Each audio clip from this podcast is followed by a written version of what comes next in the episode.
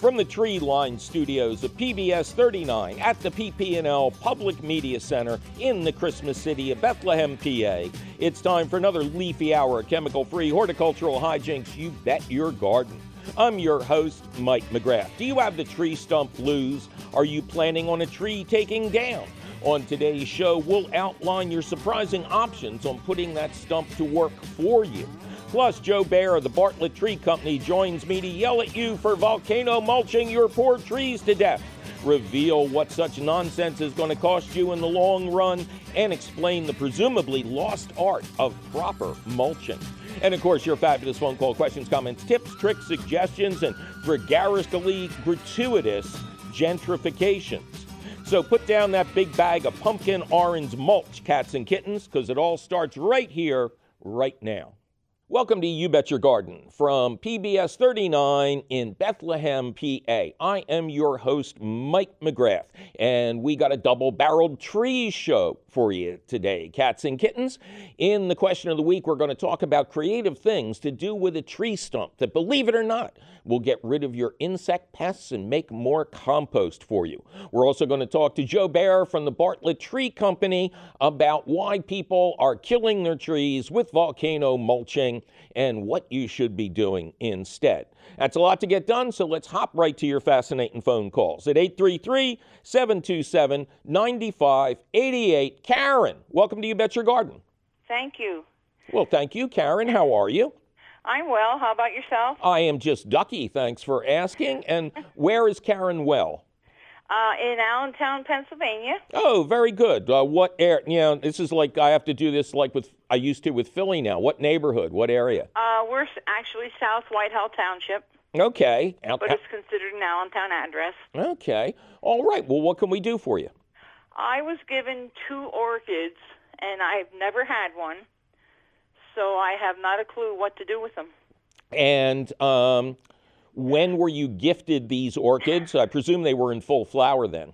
Uh, no, actually the person um, is a snowbird, so she left for Florida and said, oh, by the way, there's two orchids on my table. You may have them. Yeah, with no flowers. Yeah. That, that's, come on, that's like somebody bringing boiled chicken to a potluck dinner. Okay. That's just, that's just wrong. Yep, yep.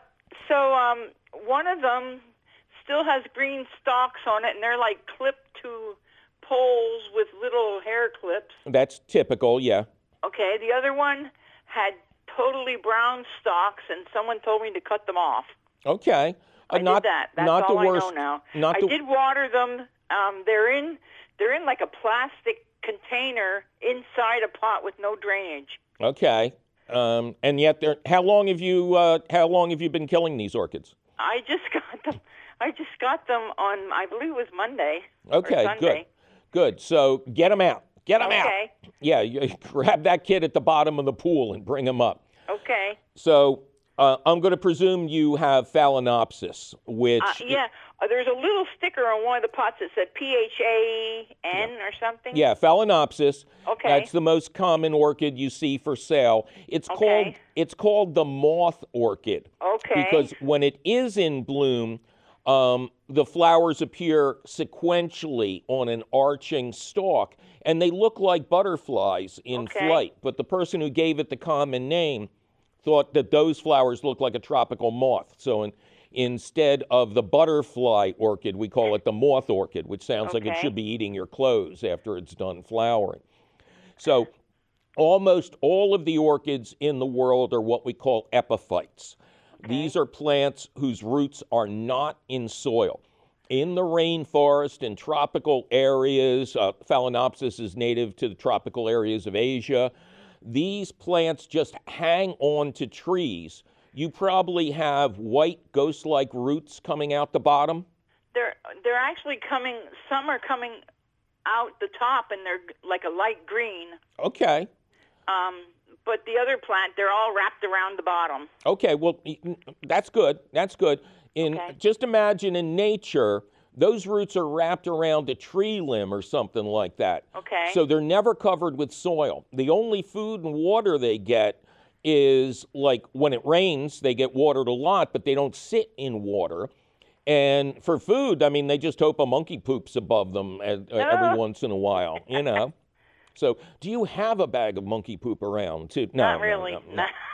Uh, every household should have one. I do have a Great Dane, though. Oh, no, no, no, no. We're not going there. Um, so anyway, uh, Phalaenopsis, the best way to care for them is take them out of that decorative container. The okay. plastic pot should have good drainage holes in the bottom. Okay. More orchids are killed by overwatering than underwatering. Okay. You can always water an orchid that got a little dry, but you can't bring one back from the dead that you drowned. Okay. So the less water, the better. Um, again, take it out so it's not sitting in that pot. Now, if you like the look of, and really it shouldn't be in that pot because those roots want to breathe.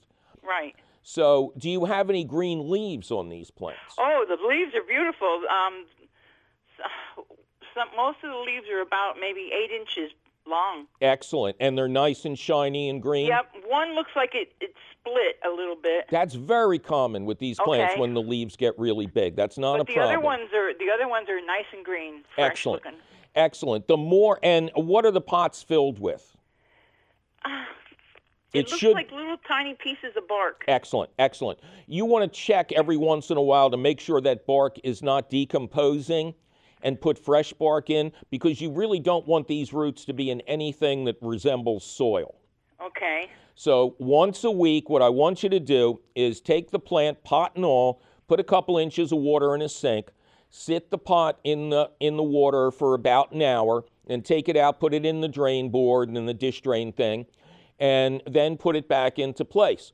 Um, okay. If you have green leaves, you are going to get new shoots coming up, and then those shoots will develop nodes, and from those nodes will come a secondary shoot that will carry the flowers. Okay. You got to be patient. Sometimes it can take six months for this to happen.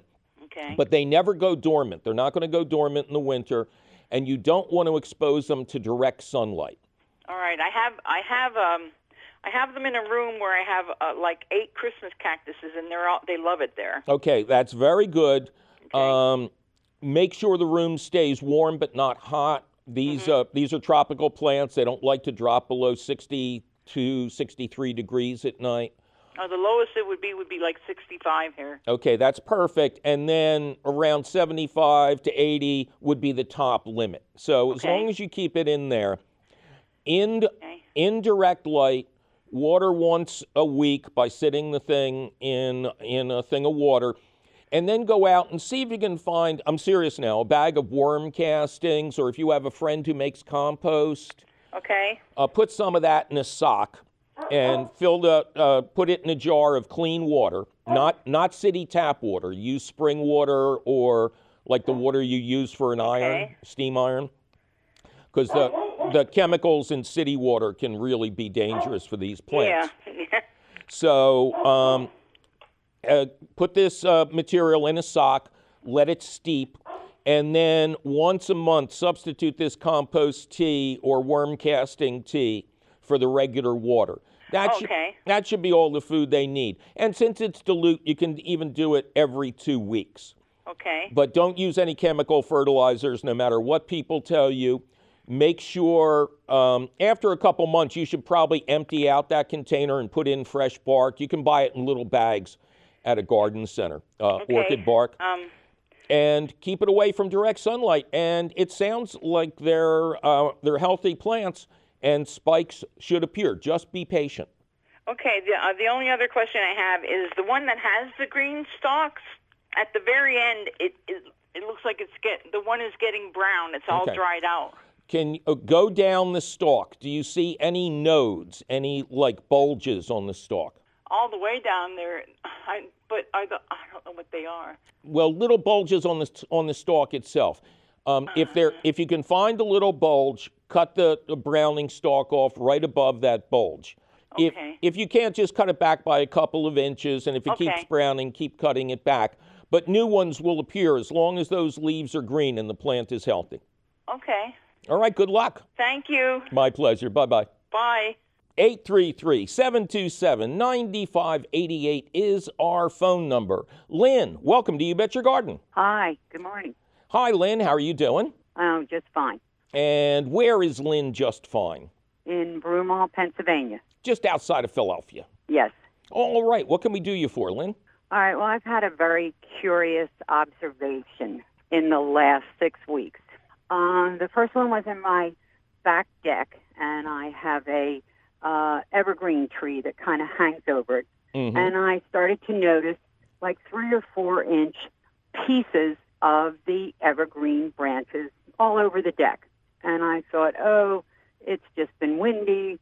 Um, this is, you know, something that's never I've never noticed before. Uh-huh. And as the days went on, and after my um, lawn guys came and blew the deck and cleaned everything up, it happened again. And I began to realize the weather hadn't anything to do with it. And I saw a squirrel, finally, mm-hmm. and would sit on the branches and chunk a piece off, didn't seem to be eating it, and it would drop on the ground. And this went on, not every day, but it went on for a couple weeks. Okay, fast forward to, let's say, about ten days ago.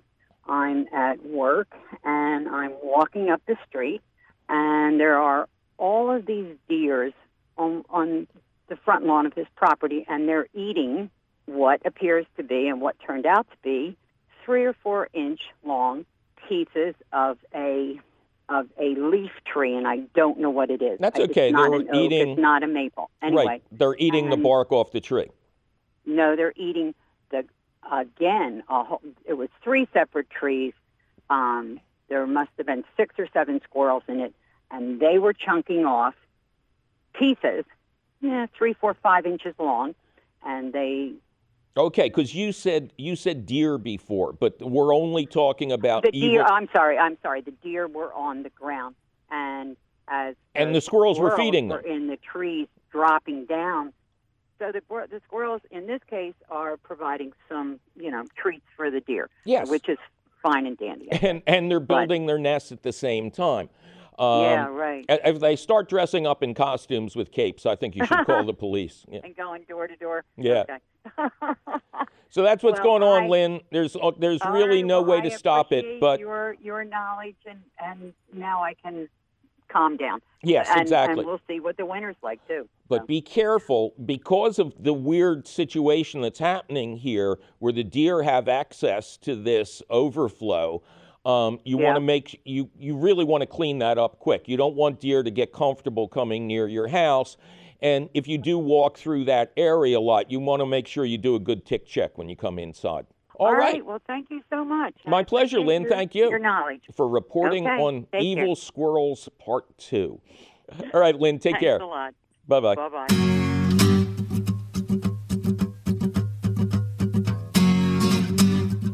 I am your host, Mike McGrath, and we somehow put together a, a special tree show this week. The question of the week is going to be about dealing with a tree stump. And we'll also take more of your fabulous calls at eight three three, seven two seven, nine five eight eight. They doesn't have to be about trees. They can be about anything. But now it is time to welcome our special guest from the Bartlett Expert Tree Company, Joe Bayer. Joe, welcome to You Bet Your Garden. Thank you, Mike.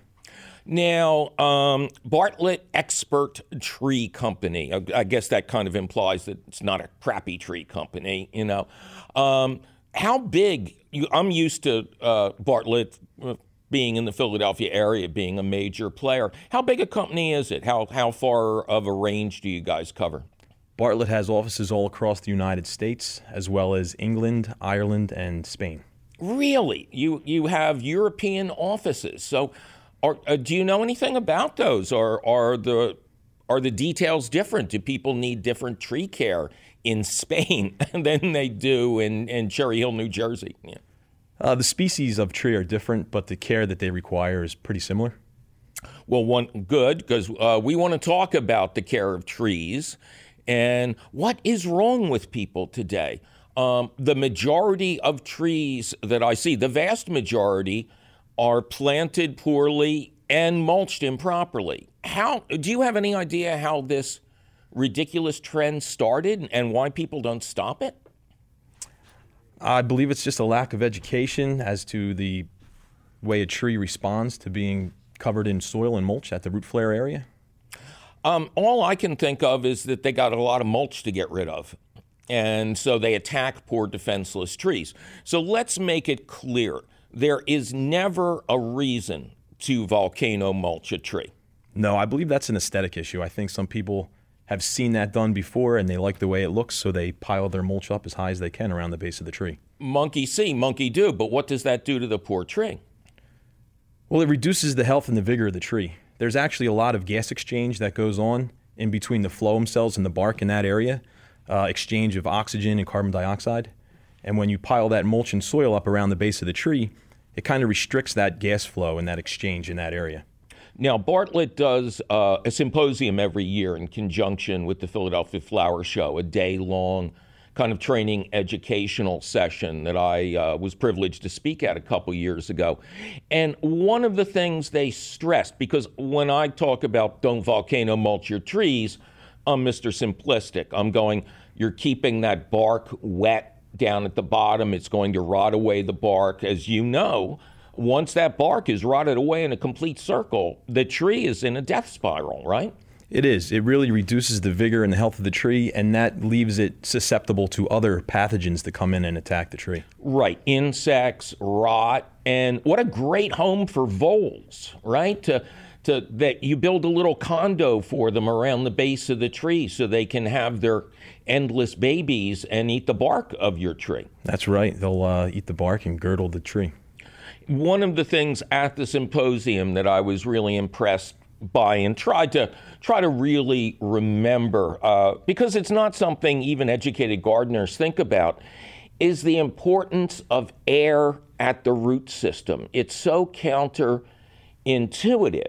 um, but it shouldn't be for somebody like me, because I'm telling people to build raised beds with lots of perlite, to have great, to have great drainage. But even when I was making those recommendations, I really wasn't thinking of gases, of air down at the root zone. The roots of all plants need to breathe. They do. A properly aerated soil has about fifty percent soil uh, particulate matter, twenty-five percent air, and twenty-five percent water. twenty-five percent air, that's astounding. How, you know, it almost doesn't seem possible. No, I guess it doesn't, but uh, that allows the roots to exchange the gas um, in between the tissues and in through the air. So, um, again, one of the things I saw at the symposium, and I saw it there for the first time, um, you know, it's the jaws of life for trees, right? I mean, it's like you guys are running to a car accident um, when you pull out. Is it called the air spade? Yes. Yeah, it's a high-pressure air tool. Come on, you got to describe it uh, for the people here. I mean, it's I I have not seen it in the field. I saw video of it, and I mean, th this is like as appealing a tool to a man as a chainsaw. Is it right? Isn't it? It's it like is. The death blaster of air. It's a powerful tool. It's uh, it's a long tool, about four feet long. It has a proprietary nozzle at the end, which directs the air from a air compressor into the zone where you point it, and we can use this to move soil and mulch away from the base of the tree and the root system without damaging the bark or the root tissue. So it is not enough generally to simply hoe away the mulch from the base of the tree. The soil has become heavily compacted, I imagine, and and I guess you're almost giving like the breath of life to the tree because it hasn't had any air down there. You know, you're kind of hooking it up to an oxygen tank. Yeah, and this tool really increases the volume of the soil, the way it introduces this air space and this pore space into the soil.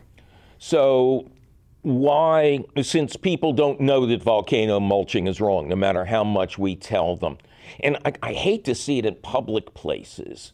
You see it on college campuses, you see it on hospital campuses, and these places should be educational. They should not be showing people the wrong way to do things. I think when I retire from the show, I've threatened this many times before. I just want to drive around with a hoe and rescue these poor trees. Uh, what do you, how do you feel when you go to a doctor's office for an appointment or go to the gym or or uh, step on a college campus and you see these things that have mulch with sometimes dyed some god-awful color? um, a foot high up on the on the bark. Don't you want to start clawing away at it? I do, and I think the color has a lot to do with it. Every season they want to get this fresh, bright-colored mulch on this tree ring, and there may be excess mulch left there from the year before, and rather than clear away the stuff from the year before, they just add some freshly colored mulch to the top, which over time increases the amount of mulch around the base of the tree. And the more the mulch is dyed, the more suspicious it is. Yes. You know, we just had how many devastating hurricanes strike um, in a row? Large areas of Florida, Texas, you know, entire towns were flattened. People don't realize that that construction debris and pressure-treated wood from seawalls and stuff, that's going to show up in the mulch that's dyed the color of a Burger King at their big box store. It is. You can find all kinds of things in mulch. So I want to talk about proper mulching. But first, uh, explain to me, because obviously the air spade is a major tool for you guys. Um, is this just when you maybe get hired to take care of a large property or something, and you see the improper mulching, you dive in to save the tree? Or do people ever realize, I'm killing my tree, can you guys come out and save it? It goes both ways, uh, but we use this air spade for many different aspects of tree care. Um, anytime you need to improve soil drainage or soil structure, we use this air spade to loosen the compaction, to increase the pore space, and then we add different composts, uh, amendments, biochar, um, fertilizers, and we can use the air spade to till this into the, sto into the soil and work it into the entire volume, which is usually about six to eight inches deep. So in how, how recent is the air spade as an invention? I mean, this was not around when I was the editor of Organic Gardening in the nineties. Well, I've been using it for at least twelve, twelve years. Mm-hmm. Because before that, um, what was, people were just drilling holes in the soil, hoping not to hit too many roots to aerate the soil? Or using uh, a tilling machine, and at that time they're tearing up all the fine feeding roots. Yeah, so this is a huge uh, move forward in tree care. It is, because not only can you use it to adjust the soil compaction, but you can use it to dig trenches to install utilities. And this way you can this is, not stir. You know, this is, this is a heavy, I want one. I really want one. You, you could dig a trench with this thing? Yes, and it leaves all the roots intact. And then you can run your piping or your electrical conduit underneath and in between the roots without having to cut a single root. So let's say the neighbor is out using their leaf blower at six a m on a Sunday morning, and I just happened to come out accidentally with an air spade, and I wasn't paying attention where it was pointed. Would I blow them into Oz? What would happen? It's possible. It's a powerful tool, and it's very loud. Uh, well, I, you know, I got these on already. I mean, that's not a problem for me. You know? So, again, um, let's say, because you guys do big landscapes, right? You we do. do public places and things like that.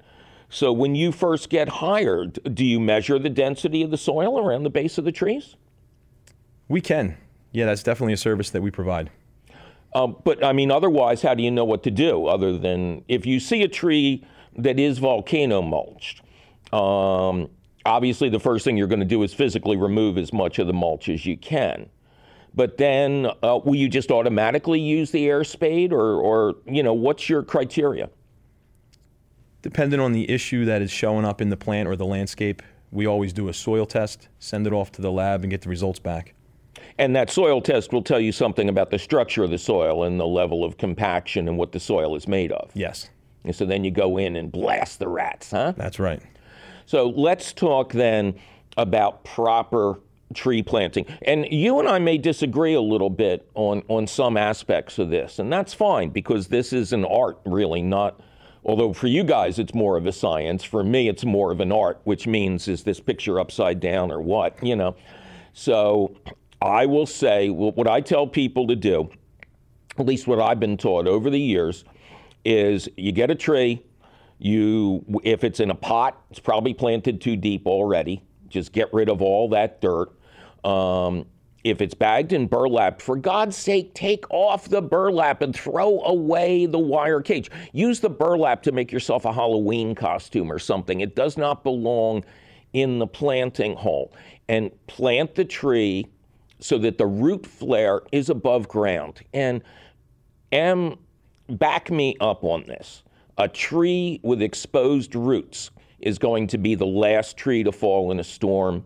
A tree that looks like a popsicle is going to be the first tree to fall in a storm. Generally, that would be correct, yes. Because people don't realize, well, again, as you and I have been stressing, those roots need air, and there's lots of air up here. And another problem that arises from burying the root collar, the tree will produce adventitious roots above that root flare. Over time, the tree comes to depend on these adventitious roots because they're at the correct level in the soil. The main support roots can die back and lose strength. The adventitious roots that the tree has produced are simply for transportation of water and nutrients. The structural integrity of the tree is lost when these main buttress roots uh, die back. And it's beautiful when you see the muscles of a tree, when you see how it anchors itself in the ground. I keep telling people, go into the forest. If you show me one tree that nature wrapped trash wood around the base, I'll change my opinion completely. But when you're walking through the woods, I mean, sure, we look at beautiful bark, at exfoliating bark. We look at the beautiful fall colors. Um, but I can't help, because I trip down a lot. I fall down a lot. I'm looking down at the ground. You know, you're not going to find any quarters in the forest, but you will see these roots.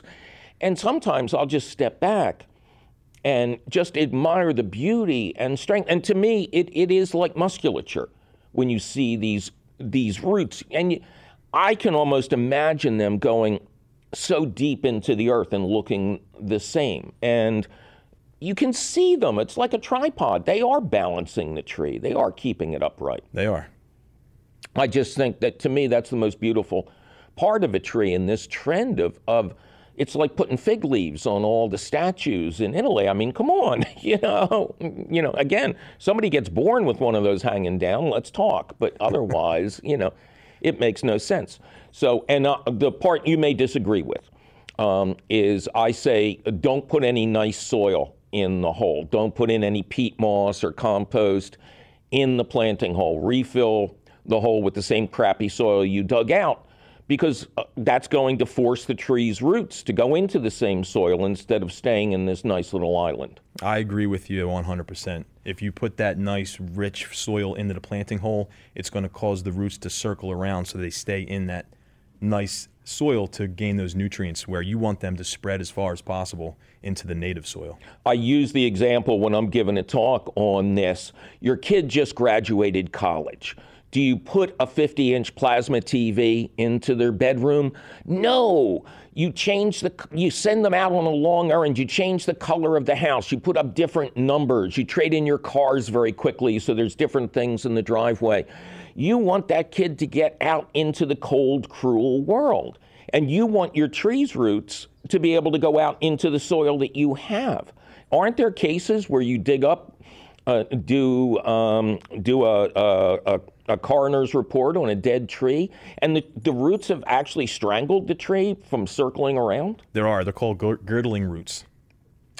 So, um, so we're planting the tree high. We're using the same soil we dug out of the hole.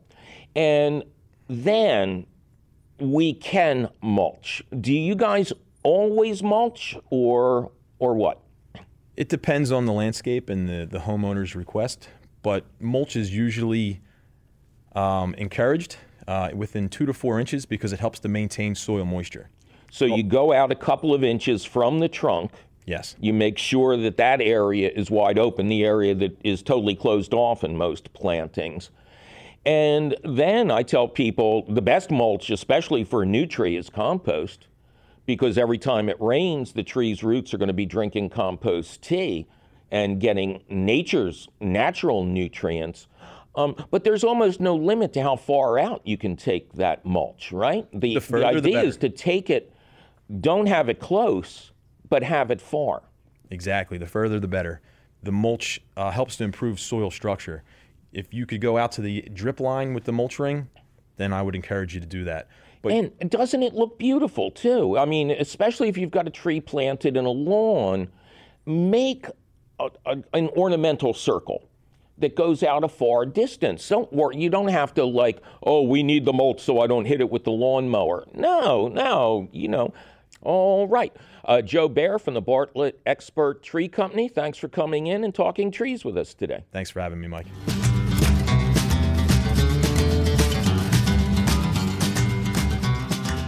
one eight three three, seven two seven, nine five eight eight. Robin, welcome to You Bet Your Garden.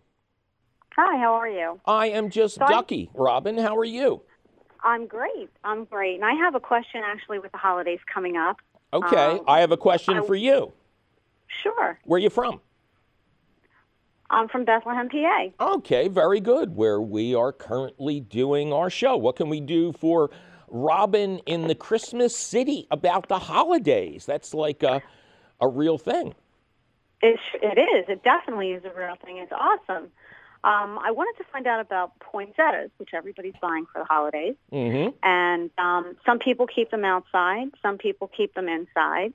And um, looking for some advice if it's going to be an inside plant, how to keep it alive during the holidays. Absolutely. The poinsettia is a really famous plant, and it's kind of a backwards plant. I know we use it to celebrate the Christmas holidays, but it's actually a tropical plant from southern Mexico. It was discovered back in the eighteen hundreds, um, and I don't know if the ambassador himself discovered the plant or it was named in his honor, uh, but he was a gentleman named Poinsett, and specimens of the plant were sent back to the United States and were shown for the first time publicly at the very first Philadelphia Flower Show, which I believe was somewhere around eighteen sixty-nine or something like that. Um, and then there's a, a remarkable story. I can't remember all the details, but there was a plant breeder, a guy who owned a giant nursery company, who decided that, you know, the, the version they were selling kind of as a house plant had Christmas significance with the red leaves in the center surrounded by the green leaves. So he started marketing it as a Christmas uh, plant, which really does not, and I'm so glad you asked before you put the poor thing inside, because not only should poinsettias not be left outdoors over the holidays, you should not even leave it in your car if you want to run an extra errand on the way home and you've got it with your supermarket groceries or something like that. Uh-huh. These things are incredibly frost sensitive. So, you know, when you when you buy the plant at a good place, they put this plastic or paper wrapper around it and, and tie right. it at the top or staple it. That's important. These things will, they don't have any sense of humor about temperatures below sixty degrees. So when you get it home, that's your indoor plant. That's for display okay. indoors. Um, if you see one on somebody's doorstep and it's not dead, it's plastic. But there, ah, there, okay. it, that's there, good. Wow. There is another plant um, that will start appearing in grocery stores and nurseries very soon. Upscale groceries like uh, Whole Foods and Trader Joe's. That's where I see them the most. Um, and these look like little Christmas trees, but they are rosemary plants. Um, what they do is out in California, they grow these giant rosemary plants, and then they uproot them, put them in a pot, and prune them into the shape of a Christmas tree. And it's really easy to tell which one's in the store, even without the tag. All you got to do is squeeze a little bit of one of the branches, and the rosemary scent is tremendous. These things generally, they're like a, a foot, yeah, a foot, foot and a half tall. And even if you're not going to use them as Christmas decorations, there's like a pound of rosemary on these things for like Which fifteen. Which is amazing for winter cooking, of course. Exactly. Yep. fifteen, twenty bucks. Because, you know, if you go into this, uh, the herb section of a supermarket, what, you get like a tenth of an ounce of rosemary for five dollars in one of those little clam shells? Mm-hmm. When you buy this plant, it's still alive. The rosemary is very fresh and bendable. Um, I buy extras, and yeah, I, I make a huge rosemary chicken dish with one of the trees. but you can put, rosemary is a Mediterranean plant, so it's somewhat frost tender, but it can be out, it can be outdoors all through the Christmas holidays. I mean, if it's going to drop down to ten or twenty, you bring it inside for one day. But these plants look awesome outside. You can even decorate them with little lights or, you know, miniature ornaments, something like that. But they are great outside, and they're underutilized. Um, if you're in a tiny studio apartment, it makes a great Christmas tree. You put it on, on a countertop, put a little ornaments, a little ribbon on top, and you got real Christmas stuff going. There's one thing, though, you have to know about these plants is they are tremendously pot-bound. When they, when they pull them out of the ground, I've actually had plants that look like one plant. There were three plants jammed in together and pruned to the Christmas tree shape. And there was almost no soil left in the pot. It's all roots oh, wow. in there. So the trick, because a lot of people get these things as gifts, and within three or four days they're brown. You can't keep them watered because there's no soil in the pot. So the one thing I always tell people to do when they get a rosemary Christmas tree, take it out of the pot, get a pot that's twice that size, fill in the sides with compost or potting soil, and then once a week take it and just sit the pot in a couple of inches of water in a sink and let it sit there for an hour, then put it up on the drain board. It'll absorb all the water it needs to survive the next week, and you won't make a mess, you won't drown it. And then after Christmas, this plant is a perennial if you protect it from really freezing cold temperatures. So put it in a sunny windowsill, and then in spring, after all risk of frost, you can take this thing out to your garden, and by the end of the season, it will grow into a rosemary shrub. These, plant, these plants, to me, are the most tremendous bargain you can get at Christmas time. And you see them more and more. This is, it's, it's not a new thing. It's been happening for like twenty years. They show up right after Thanksgiving, generally. And if you want to keep a poinsettia alive, you keep it indoors, um, water it exactly the same way. You know, just don't water it from above. It, it almost never works with houseplants. If you can take them to a sink, let them suck it up through their drain holes, that's the best thing you can do for them. And then in the summertime, or even the spring, you can take the poinsettia outside, again, in like after May fifteenth or June first, when we're not going to get any freezing nights. And the plant will grow into its real shape, with, which most Americans have never seen. It's been pruned and processed to, to have that poinsettia shape that we recognize. But taken outside all summer long, it'll grow secondary branches all over, and it'll start to revert to its normal form in southern Mexico.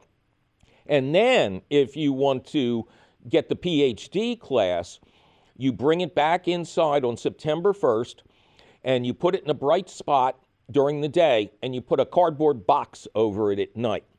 After two months, the center leaves on all of the different branches now will turn red, like when you buy them in a garden center. But it needs twelve hours of darkness and twelve hours of light to mimic the tropical conditions of its origin to grow those. People call them red flowers in the middle, but they're red leaves. They're called bracts. Wow, that's incredible. That's great. Yeah, and you're in the Christmas city, so you should you should have this important uh, horticultural knowledge. I agree. All right? All right. Thanks, you, Mike. You going to get a rosemary tree? Um, I don't think so this year, but you gave me a lot of good pointers. All right. All right. Well, even if you buy one and use it for cooking, like I said, that's, that's right. one hundred dollars worth of rosemary for fifteen bucks. Exactly. Right. All right. Good luck, Robin. one eight three three, seven two seven, nine five eight eight. Charlie, welcome to You Bet Your Garden. Hey, Mike, how's it going? I am just ducky today, Charlie. How are you, sir? I'm doing pretty good, pretty good. And where is Charlie doing good? I'm calling from Rahway, New Jersey. Ah, the smokestack capital of the world, just outside of Manhattan. I just yep. I just passed through Rahway the other day. I saw Bruce Springsteen on Broadway, and wow. I drove into central Manhattan. Uh, I hope you went through quick. Oh, man, Times Square. you, you, it, it takes a while to get past that.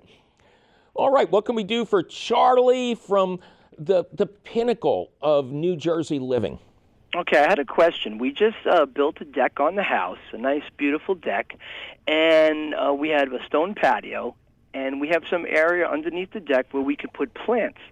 We don't get a lot of sunlight, so we're trying to figure out what would be the best uh, plants or shrubbery that we could put under the deck that will get no more than two hours of sunlight a day, maybe an hour in the morning and maybe an hour at night before the sun comes down, but that's about it. So, uh, and, and it does get that much sun? It gets, at max, would be two hours okay. a day. And, okay, so uh, you, this may not make any sense, but I want to see this spatially. So what room in your house does the deck come out of? Uh, it comes off of the dining room. Off of the dining room. It's a five-level house. And how big a deck? Uh, twenty by sixteen. Okay. And then um, let's say you're standing underneath the deck, which yes. is just dirt now, right? Uh, yes. Okay. Once you step beyond the dirt, where are you? Are you onto a grassy knoll or something? No, we're in, we have half of it is a, a, a dirt area where you could plant, and half of it is a stone patio underneath the deck. Oh, okay, so there's already a hardscaping. Yes. Underneath a part of the deck. The um, and the, what what happens after the hardscaping? Is that is that the end of your property or something? Um, well, it leads it leads out the back uh, back gate. Yes, probably to the driveway. Okay, so there's no lawn or anything like that. There is a lawn. Be- okay, yeah. If I would go the other side, there's a lawn all the way around the back. Yeah. Okay, and and there's mulch flower beds on the outside, outside of the deck. It's just the space underneath the deck where we have the patio. It's a nice area of stone behind you, and we're like, what can we put back there? When we talk about heavy shade, um, most people would think that you can't do anything, but obviously that's not true. There are many places in the world where plants have had to evolve uh, to be in dense shade. Uh, they had no choice. The first thing that comes to mind um, is an alternative to lawns. How would you feel about a garden of moss? Moss. A moss is, well, if, if you've ever been to Japan or you've seen travelogues of Japan, there are yeah. many areas that are brilliantly green, uh, but they're not grass. They are special uh, species of moss um, that have been bred to do well or just selected to do well. Maybe they have some flowering color. There are a couple of mosses that will develop, not true flowers, Um, but they'll they'll be red tinged at a certain uh, time of the season. There are mosses that are better at taking foot traffic than others, but all mosses have a couple of things in common. They want shade, they want moisture, and they want acidic soil. They want a soil that's acidic. Now, obviously, no offense, in Rahway, your soil's acidic for two different reasons, you know. But no, no acid rain gets down under there. So yeah. you, you might want to dust the area with peat moss or spread a little sulfur um, if you don't think it's acidic enough. I think it would probably be a good base. Um, and believe it or not, you can buy moss. Uh, there is a company in the Pocono region of Pennsylvania called Moss Acres. And there may be many other companies selling moss uh, around the country. And they essentially sell it like sod. They sell it in rolls. They grow it um, in, in the dark woods up there, and then they ship it to people. Um, and moss is as good as a lawn, except for a couple of reasons. Um, one, you never have to feed it. Two, you never have to mow it, and three, it stays green all year long. Now, if you can live with that, it's a great plant. In other words, it's better than a lawn. And there is another way you can grow moss, which is cool.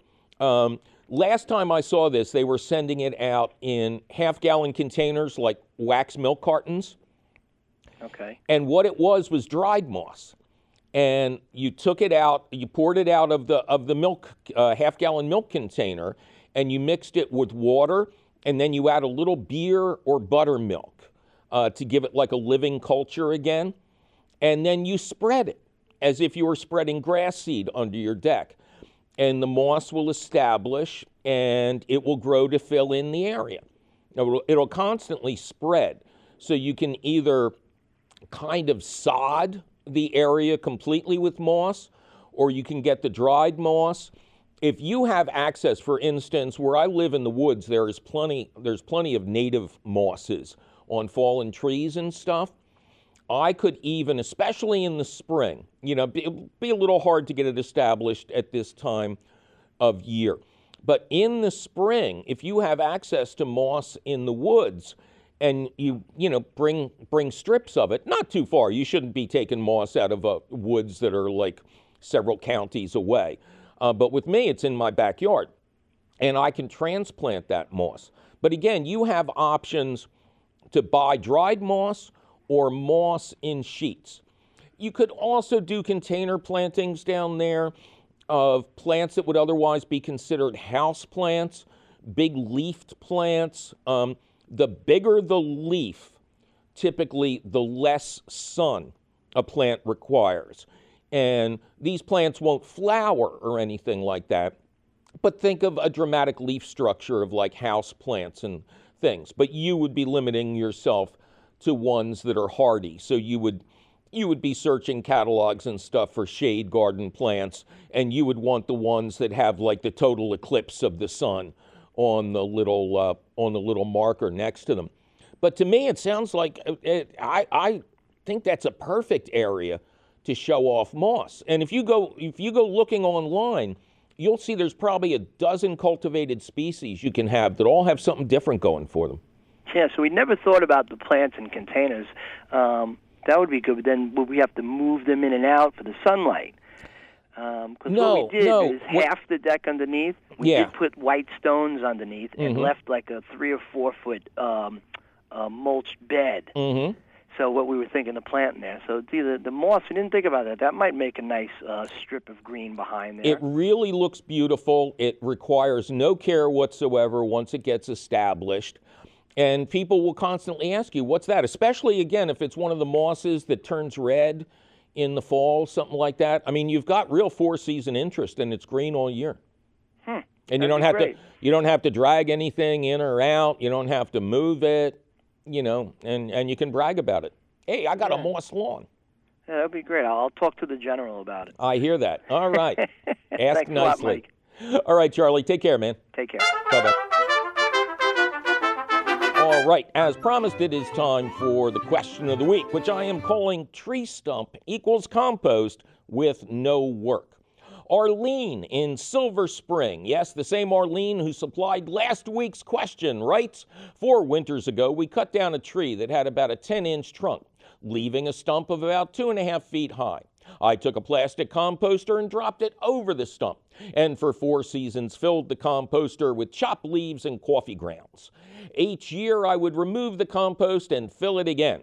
The stump did not appear to be rotting at all. Ah, until this fall, when I emptied the composter and the stump was gone.